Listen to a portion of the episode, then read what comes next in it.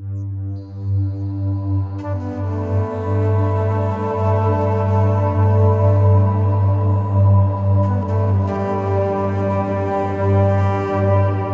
بكم في بودكاست عين العقل. معي أنا ميساء العمودي. وهذه هي الحلقة التعريفية لمواضيع حلقات هذا الشهر التي أبحث فيها مع ضيفي عن أفضل طرق التشافي وفهم الذات. فتابعونا عبر منصتكم المفضلة لمحتوى البودكاست وشاركونا بتساؤلاتكم وأفكاركم.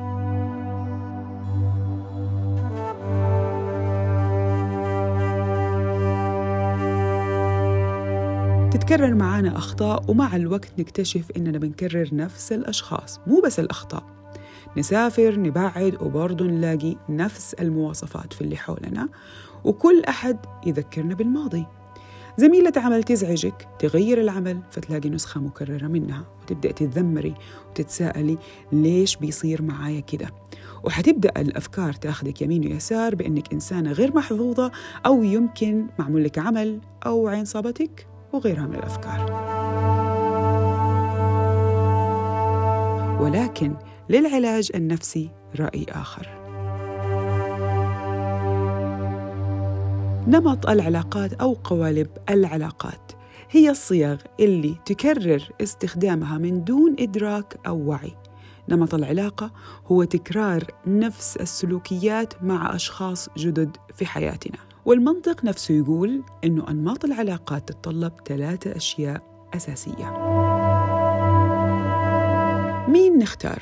بمعنى نوعية الشخصيات اللي تربطنا فيهم العلاقة أيا كانت طبيعتها شغل، علاقة حب، علاقة عائلية، أيا كانت كيف نتفاعل معاهم؟ بمعنى تصرفاتنا اللي نعاملهم بها خلال علاقتنا معهم كيف نسمح لهم بالتعامل معنا؟ وهذه مهمة جدا لأنها ممكن تغير معاملة اللي قدامك وتحوله لشخص إيجابي أو سلبي معك أنت تحديدا. وهذه النقطة بمعنى إيش نسمح للآخرين بأنهم يقولوا لنا أو يتعاملوا معنا طيلة فترة وجود العلاقة معهم.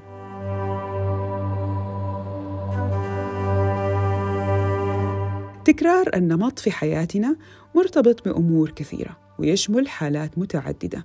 منها إننا نكرر أشياء كانت صادمة لنا بطريقة لا شعورية. ونتصرف أحيانا بنفس تصرفات أهالينا وتحديدا اللي ما نحبها فيهم. ومعظم اللي تعرضوا لسوء معاملة أو إهمال في طفولتهم تم تعزيز المسارات العصبية لأنماط هذه العلاقات وصارت شيء معتاد عليه.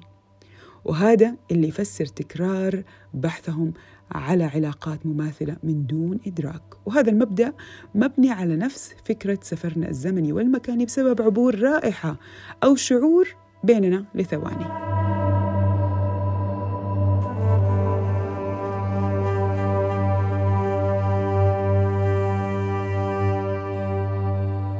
الطبيعي إننا بنحاول التخلص من أنماط علاقاتنا لأنها بتكون لنا علاقات غير صحية أو سامة.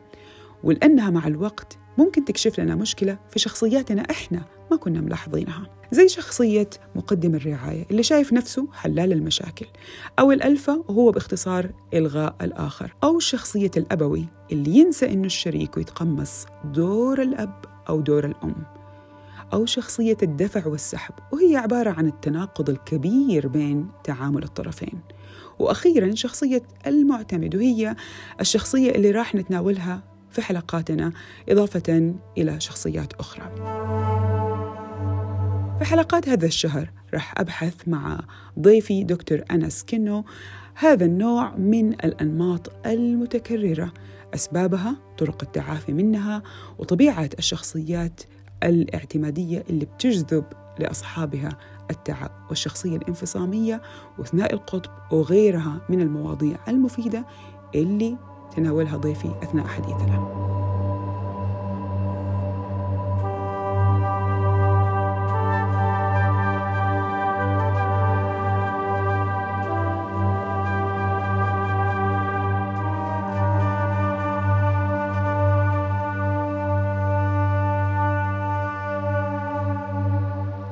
أخيرا خليني أقول لكم بصراحة وعن تجربة شخصية إنه أخصائيتي قدرت تحدد طبيعة تكرار النمط في حياتي في حالة محددة ولكن للآن ما زلت أحاول أفهم كيف ممكن أوقف هذا التكرار وأتوقف عن التركيز عليه لأنه كل يوم صار الموضوع يكبر في راسي أكثر.